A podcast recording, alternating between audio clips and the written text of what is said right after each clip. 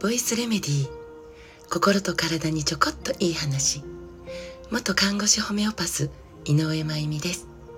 今日はこれから袋井市に向かって、えー、行きます、えー、更年期のお話をさせていただきます、えー、昨日は浜松市の方で、えー、午前に、えー、一つ。夕方からもう一つ合計二つの、えー、お話会で、えー、お話しさせていただきました。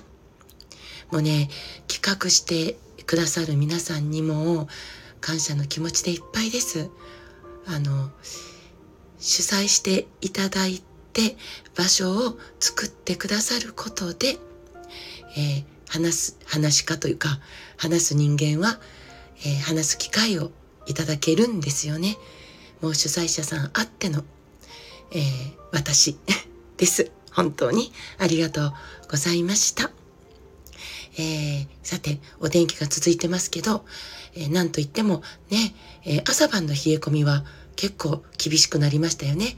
これからなんかこう、温度差もあってね、鼻水が出やすい季節の到来ですね。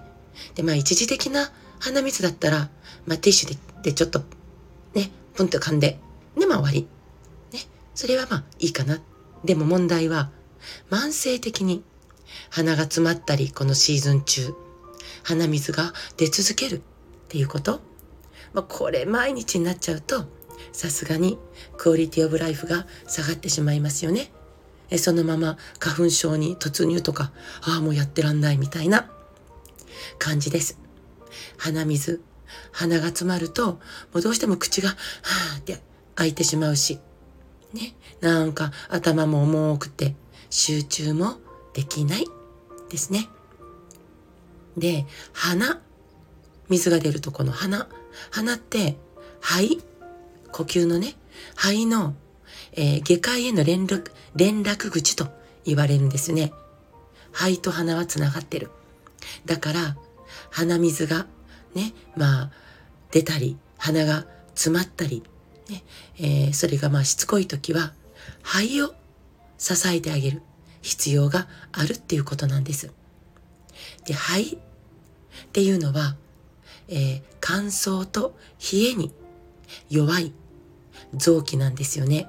だから、肺が冷えないように、乾燥しないように工夫することが大事です。でね、と、その上で、ね、とっても危険なことは、慢性の口呼吸になること。まあ、これからね、どんどん外の空気は乾燥してきます。で、それを直接、かなり大量に吸い込んでしまうんですよ、口からだと。ね、だから食べている時、話している時、ね、走っている時、ね、これはまあ除き、通常の時間は口ではなくて鼻で呼吸できているかどうか家族で確認してみてくださいね。眠ってる時とかね。で、これから暖房が本格的にスタートすると思います。家の外も家の中も空気が乾燥するんですよね。暖房ってね、ファンヒーターもエアコンも、まあ、使うとね、洗濯物があっという間に乾く。まあ、便利といえば便利。でも、まあ、それだけ空気を乾燥させて水分を取るってことですよね。はい。だから、うん、寝室、寝ている時間ね、えー、たっぷりと水で湿らせたバスタオルを寝室にはぶら下げて眠るみたいな対策を取る。必要があると思います。ね、でね、お部屋にね、湿度計、まあ、温度計も、まあ、なんですけど、湿度が測れるものを置いてみるのもおすすめです。えー、ウイルスはね、インフルエンザウイルスも含め、湿度50%の環境下では生存率が3、3%ですよ。湿度60%の環境下では生存率は0%になるんです。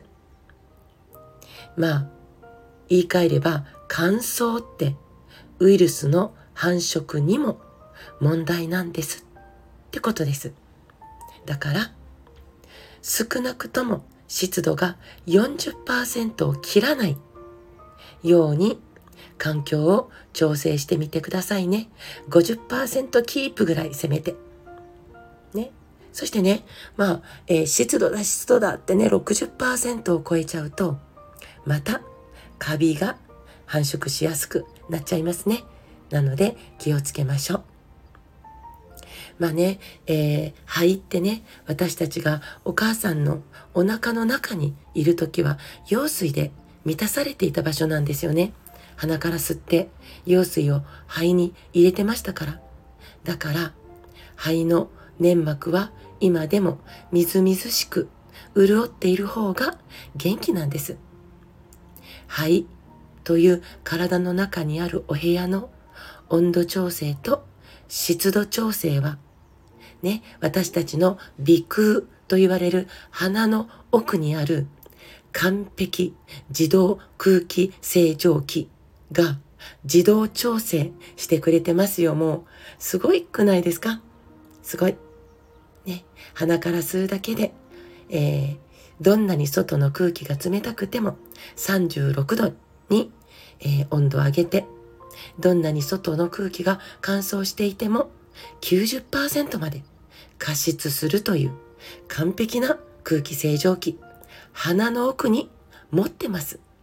なので、鼻呼吸を心がけてしっかり利用していきましょうね。なんかね、今日からとっても寒くなるらしいですよ。予報が出てますね。もう寒暖差が激しい今日この頃ですけれども、自己注力を支えながら寒い季節も楽しみましょう。今日も最後まで聞いてくださってありがとうございます。また明日お会いしましょう。